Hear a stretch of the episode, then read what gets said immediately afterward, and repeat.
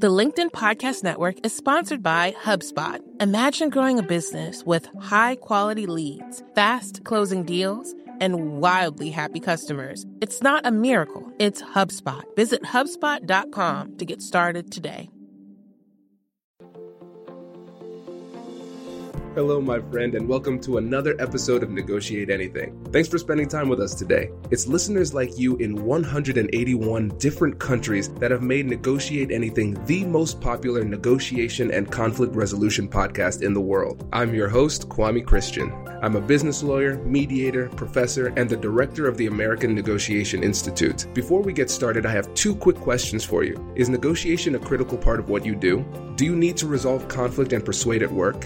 If you answered yes to both of those questions, visit our website to learn more about our negotiation workshops. We've traveled the country working with professionals just like you, and we'd love to have the opportunity to work with you too. Check out the link in the description to learn more.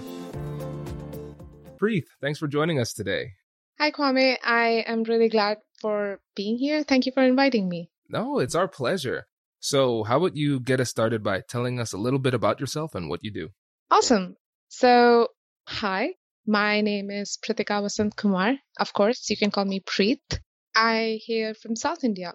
And after doing my bachelor's in law from Karnataka State Law University, I decided to pursue my master's in US. And I chose Ohio State Law University because after doing some internships and going through WorkEx, I decided that dispute resolution would be best to focus on. And of course, Ohio State stands number one in US, which is also where I met Kwame in one of my classes. Fantastic. Yes. And uh, for all of the uh, listeners out there, Preet was the model student. Whenever we needed somebody to participate, she was there and ready to do it. So, yes, it, it's great to have you on the show. And um, yeah, today we're going to talk about negotiations in India. I've been meaning to have cross cultural negotiations as a topic for the show for, I don't know, four years. and so mm-hmm. finally getting to it. And I think this is a really great opportunity for us to dig deeply into negotiation in India. And so, based on our pre interview discussions, the three things that we're going to focus on today are the fact that number one, every transaction is negotiated. Number two, the fact that religion is an important aspect in social interactions. And number three, understanding the uh, impact of long term relationships and negotiations. So, how about we get started with the first part, which is every transaction is negotiated? Can you tell us more about that? Well, I would like to start by saying that it's not an exaggeration. Every transaction is negotiated in India. So, let's say merchandise, vegetable, cab fares, clothes.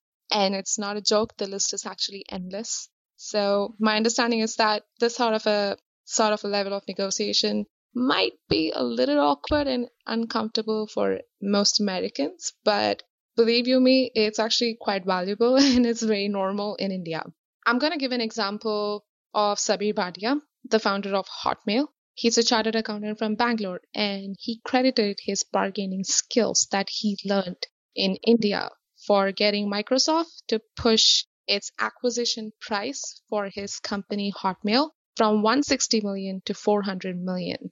That's negotiation. yeah, that's that's pretty significant. That is pretty significant. And so it seems as though negotiation is uh, really embedded in Indian society. Is that a fair assessment? That is a fair assessment. In fact, Sabeer Bhatia, when he had an interview with Wired magazine, he actually credited his success to the lessons that he learned by watching his family members negotiate with vegetable vendors and shopkeepers in India for getting a good price. It's really interesting. So, from your perspective, what are the key aspects of negotiating in India? And so, what I mean by that is when it comes to the, the skills or techniques or strategies that are used at the lower levels that we could see at the higher levels, what would that look like? Well, Let's see. So I'm gonna say Indians, most Indians at least, they try, they like to employ a very competitive, collaborative bargaining strategy. But what's very important to us is to have a long term committed relationship with our business partners. So the focus should be given to having a very cooperative style of negotiation with your Indian counterpart because trust is a very key factor for them, and they really do look forward to maintaining good business relationships. So I'm going to say that's one of the tactics that I'm going to focus on is try to be cooperative. Yes, Indians are competitive and they try to get best price while they are trying to negotiate with you. But if you show to be cooperative, they would definitely come down because then it's not really about the contract anymore. It's about forming a long business relationship with you, which kind of works in your favor. So that's where we're going to start. So what I'm trying to say is that let's say that during a negotiation or at any stage of it, you might reach an impasse or, you know, there might be some sort of a dispute. If you show that you're friendly, you show a little bit of respect, or maybe are willing to compromise, you will see your Indian counterpart really respect that a lot, and you might get a much favorable deal because of such action. In India, that matters a lot. This is really interesting, and I, I like the perspective of blending the competitive style with the collaborative style because I think the the best negotiators are able to be flexible to meet the, the, the demands of the situation. And so when you have been involved in these types of negotiations, what does it look like when you're seeing people blending that style effectively? How can they be so competitive while still maintaining a, a solid relationship? I'm going to say I'm an Indian, so most of the time I see that attribute reflect in me as well. So I'm going to say we are competitive in the sense that obviously when anybody is negotiating, they want the best deal for themselves. And as Indians, we have been trained all our lives to actually want the best deal for ourselves. So let's say that there is a clause that we feel is not working out. We might actually use that as a bargaining chip and we might come back to it and try to renegotiate or try to overthrow it for some other clause and do things like that. Either way, the deal has to come out a little bit more favorable, is how Indians look at it. But let's say during the negotiation, I see my counterpart to be very cooperative and actually see them to try to look forward to or try to come to a win win situation. It just makes the Indian happy, and that's it. Then they realize that this is no longer a one time deal. This is a long term business relationship, and that's what we are looking for in every negotiation. So that's it. You win the deal. Everything after that is going to be win win either side. Indians just let their guard down. It's not going to be competitive anymore. That's really interesting, and and I'm trying to to um, compare that as much as possible to the the Western style of negotiation that I'm familiar with, and it seems as though when it comes to just each element of the relationship, for somebody from India, all of that is negotiable and it's not a personal thing. I see how this could be better. I'm going to try to make it better. But for some people in the West, it seems as though they're a little bit conflict averse and negotiation averse, and they might not feel as comfortable having those kinds of difficult conversations. So they might be a little taken aback by the fact that, oh, why are they why are they negotiating everything? Is that a fair assessment? Yes, of course. If you are coming from another country and you look at an Indian, you're just going to be like, what's wrong with these people? Why are they negotiating everything? but one thing that's important to notice is that, at least from my time out here in US, what I have understood is that importance is given to reaching an agreement, which is like signing the contract and concepts such as time is money. Those kind of things are very common out here. Correct me if I'm wrong. Oh yeah, yes. We like to be as efficient as possible with the uh, deal making process. Right. So the key aspect of every negotiation in US is going to be to finish the negotiation in a very formal manner and as quickly as possible. Even between parties that might be close, say like your friend or your family, because it's in the end still a contract, right? Mm-hmm.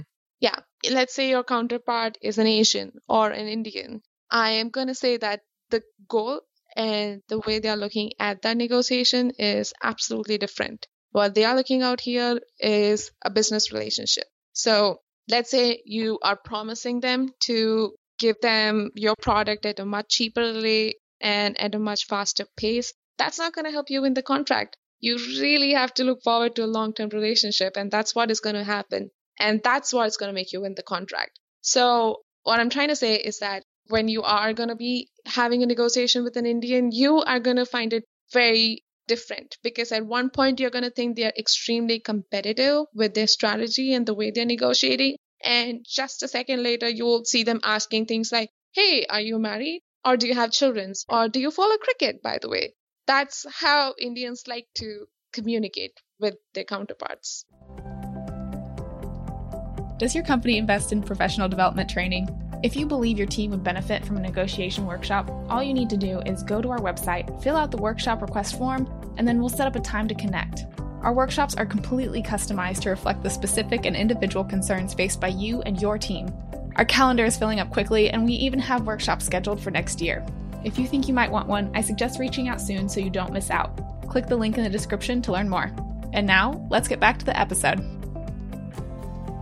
The LinkedIn Podcast Network is sponsored by TIAA. In the last 100 years, we've seen financial markets swing, new currencies come and go, decades of savings lost in days, all showing that a retirement plan without a guarantee, quite simply, isn't enough. So, more than a retirement plan, TIAA makes you a retirement promise. A promise of a guaranteed retirement paycheck for life. A promise that pays off. Learn more at TIAA.org backslash promises pay off. The LinkedIn Podcast Network is sponsored by HubSpot. More to dos, less time, and so many tools to keep track of. Doing business can be hard, but you don't need a miracle to hit your goals. You just need HubSpot. Their all in one customer platform can make growing your business infinitely easier. Imagine this higher quality leads, fast closing deals, wildly happy customers, and more benchmark breaking quarters. It's not a miracle, it's HubSpot. Visit HubSpot.com to get started today. I love that. That's really, really interesting. And I can see how that would be helpful for somebody from the West uh, in their negotiations to understand this because, like you said, it might be surprising or at sometimes off putting but if you understand that it's not a personal type of situation, or this person isn't trying to uh, take advantage of you, of you, or anything like that, this is just a, a cultural thing, then it doesn't seem as scary when it actually occurs. You recognize, oh, this is what this is how business is done here, and then you can make those adjustments and, and be more fluid and adjust to the culture. Mm-hmm. That is absolutely true. Indians, at least most of them, I'm gonna say giving you an example, a really uh, funny one is like two boys fighting. You're gonna look at them fight and you're gonna think, okay, this is the end. They're gonna kill each other. But the next moment they're shaking hands and walking like nothing ever happened. That's exactly how it's gonna feel while you're sitting across the table from an Indian. That's a great example. That is a great example. And then I, I think this is a good opportunity to transition into the next point, which is the importance of religion. And from the outside looking in, it's un- trying to understand Indian culture is a little bit overwhelming because even within India, it is incredibly diverse. So, where do you even start when it comes to wrapping your head around the culture in, in general and the importance of religion? Okay, I have a perfect person that I would like to quote right now. That her name is Gunjan Bagla.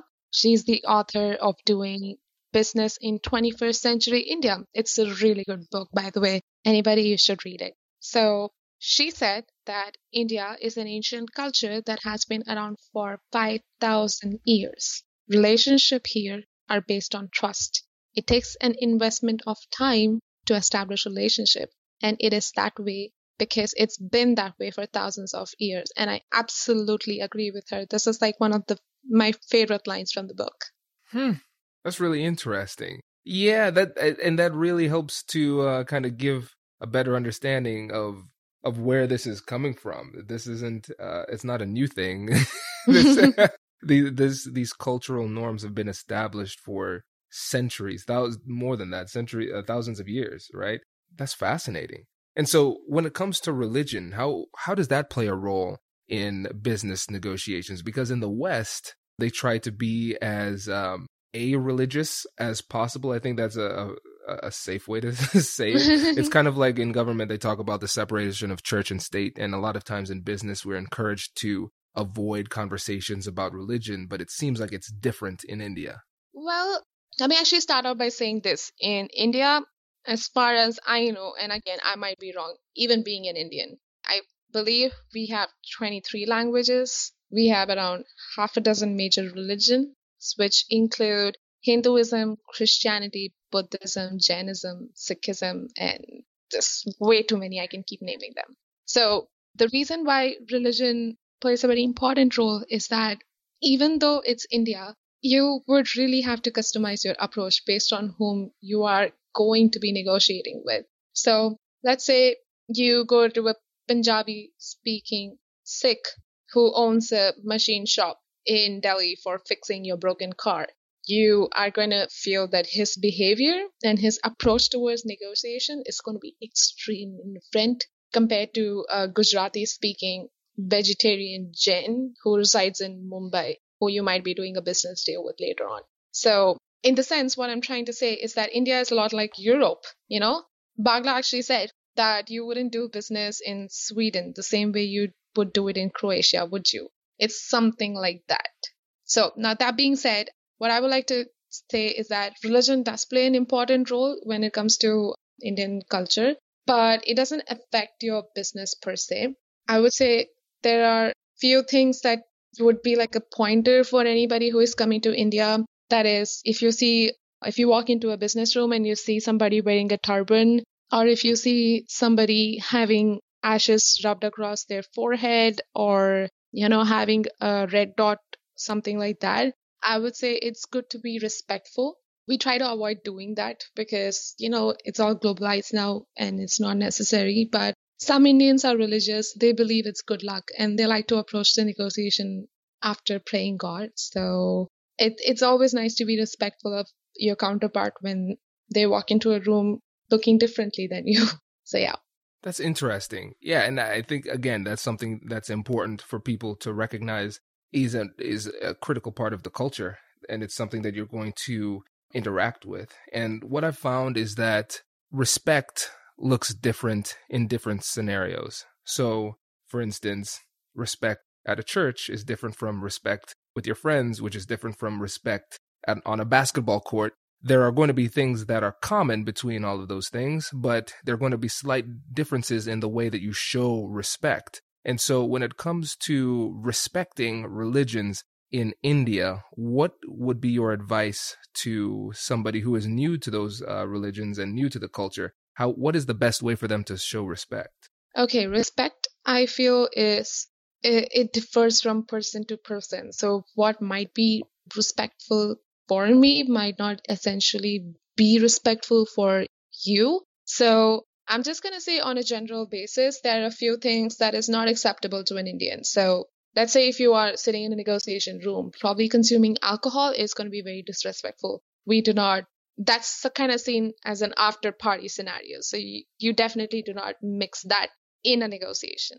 That being said, red meat is not something that Indians like to consume, and we have Muslims too. Even they do not heavily favor consuming red meat. So if that's something you're going to be asking for, again, that's not going to be looked up upon, especially when it's like a business meeting lunch or something like that. So these things can be avoided. Other than that, if you're going on the street, things like that, just gonna say if you're gonna enter a Hindu temple, you will you'll see people try to remove their slippers before they go inside the temple. That's a very common practice. Again, we don't do that in a church. I am not very sure how it works in a mosque. I'm sorry, I don't have much experience in that place. But yeah, if if you just look at people and you try to just go with the flow, I think you're very safe out there. There's not much use gonna get affected for you.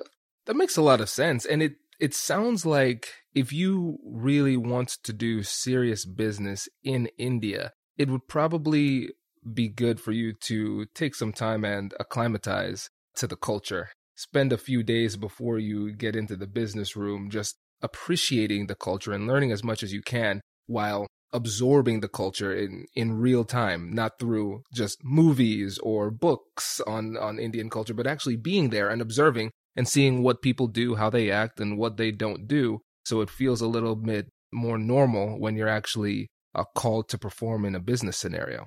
That's absolutely true. Actually, if you or anybody actually plans on visiting India, it's beautiful and it's so colorful and people are nice. They're very nice, and they you you get to see a lot of new things, which is very different from US for sure. It's gonna be a nice experience. I don't want to spoil the fun for you. I'm gonna say you can explore it, but that is something you should definitely look forward to. Fantastic. Well, with the time that we have remaining, let's touch back on the uh, the importance of the relationships. And we touched on this a little bit, but I want to give you an opportunity to go deeper because I know that was a segment that we wanted to explore. So let's talk a little bit more about that. We have the concepts of face value and the long term relationship. Can you tell us a bit more about that? Right. So I'm actually going to go a little bit into my experience at OSU at this point. So, at least one thing that I noticed and I learned is that we have been told that it's important to determine the purpose of the negotiation for our counterpart. That actually helps us strike a deal. It makes it much easier during the negotiation. So in US, my understanding is that for most of us, what's important during a negotiation would be to strike a deal, sign a contract. Correct me if I'm wrong again. But if you have an Indian counterpart, I think what's most important for them, I'm stressing on this a lot, is building a long term relationship. But that's just not it. Another important thing would be, let's say, saving face value for Indians.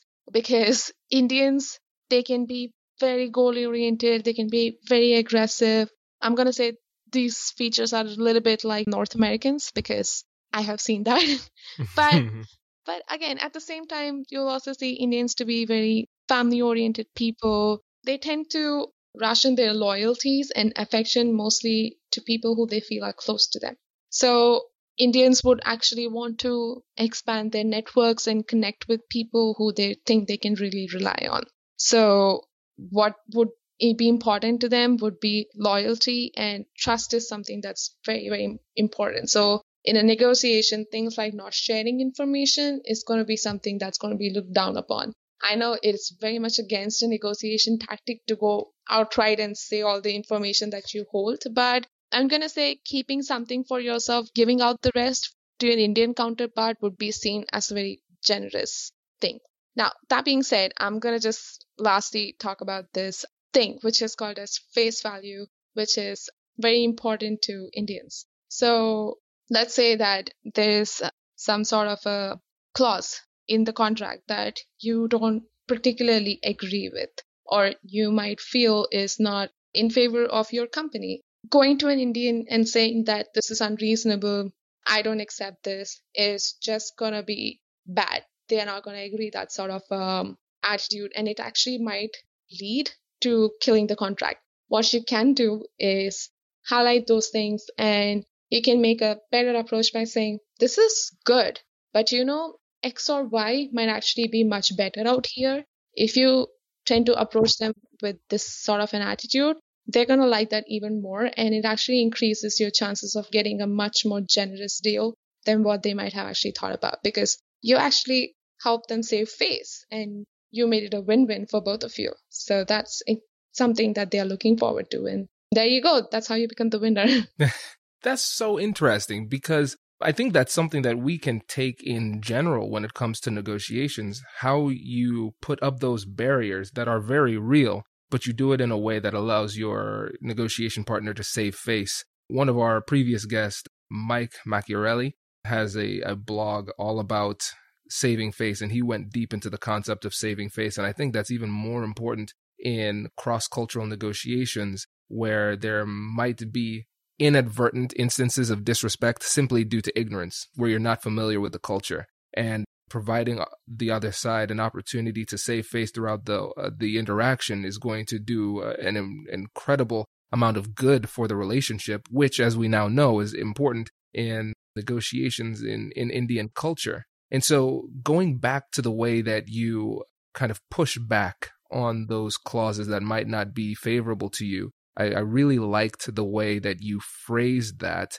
And can you go a little bit deeper on why the being mindful of, of the phrasing is going to be important and, and what other things we can keep in mind about it? Sure, of course, yes. So, right, like I said before, Indians are actually very aggressive while they negotiate. And I, I think anybody who has had an interaction with an Indian can understand how competitive they can actually get during their negotiations. So what I'm asking would seem unreasonable to most of them who have had the experience. But let's say you're calm and you think about it once and you approach it that way. I, I'm going to say that would be the best way to handle somebody who is going to be that aggressive with you in the negotiation. So rephrasing something which might not really be it might not even seem important to you, but just rephrasing it in a more kind or in a more favorable way for the other party to consider might actually make it seem like you're giving them that due respect that they need. I think that helps the cause. That's what would actually help with the negotiation, in, in my opinion, at least. As far as I know Indians, I could again be wrong. This is for most of us. So, yeah. well, yeah, no, I think this helps because no culture is a monolith and um, there there are going to be differences everywhere. But uh, this does an incredible amount of good for the majority of listeners who are not in India when it comes to negotiating with people in India. And now we're digitally and virtually connected, so that's more of a reality. And uh, Indians are all over the globe. And so I think it'll help us to empathize and understand where they're coming from in these difficult conversations and negotiations we have with our, our friends who are from India. So this this is incredibly helpful and we appreciate it. I, I wish we could talk longer about this. We'll definitely have you back on to go deeper into this. But before you go, I want to give you the opportunity to to let the listeners know again what what's next for you and how they can keep in touch and and if you have any parting words as, as well. Well, actually before I end, I would like to say something that would help people across the globe to understand Indians. I'm going to say Indians are an uncommon blend of, say, innovative thinking, business minded aggression, and they are very comfortable with numbers. Also, stressing mm. that the last part, comfort with numbers, doesn't apply to me. I'm really bad at math. that's funny. Well, you're a lawyer, so I mean, that's that's kind of our lawyer culture. we kind of struggle in that regard.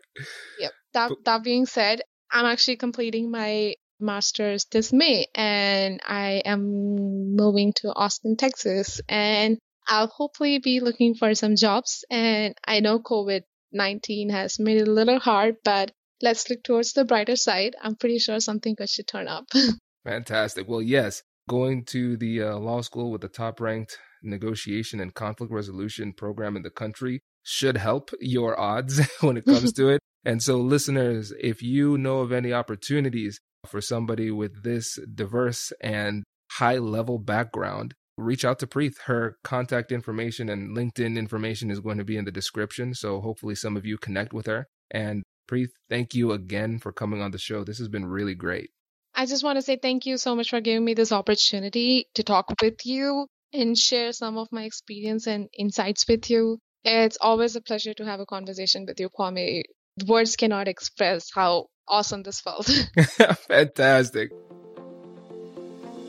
Congratulations! You've just joined an elite club. By listening to a full episode, you're now officially on the Negotiate Anything team. So, welcome aboard. What most team members do is they subscribe to the podcast because that allows them to automatically get the latest episodes of the show. The best things in life lie on the other side of difficult conversations. Keep learning, keep practicing, and keep getting better. Your relationships will improve, your career will soar, and you'll have the confidence you need to get the most out of these crucial conversations. Again, thank you for joining the team. We're excited to have you, and I will see you in the next episode. I'll catch you later.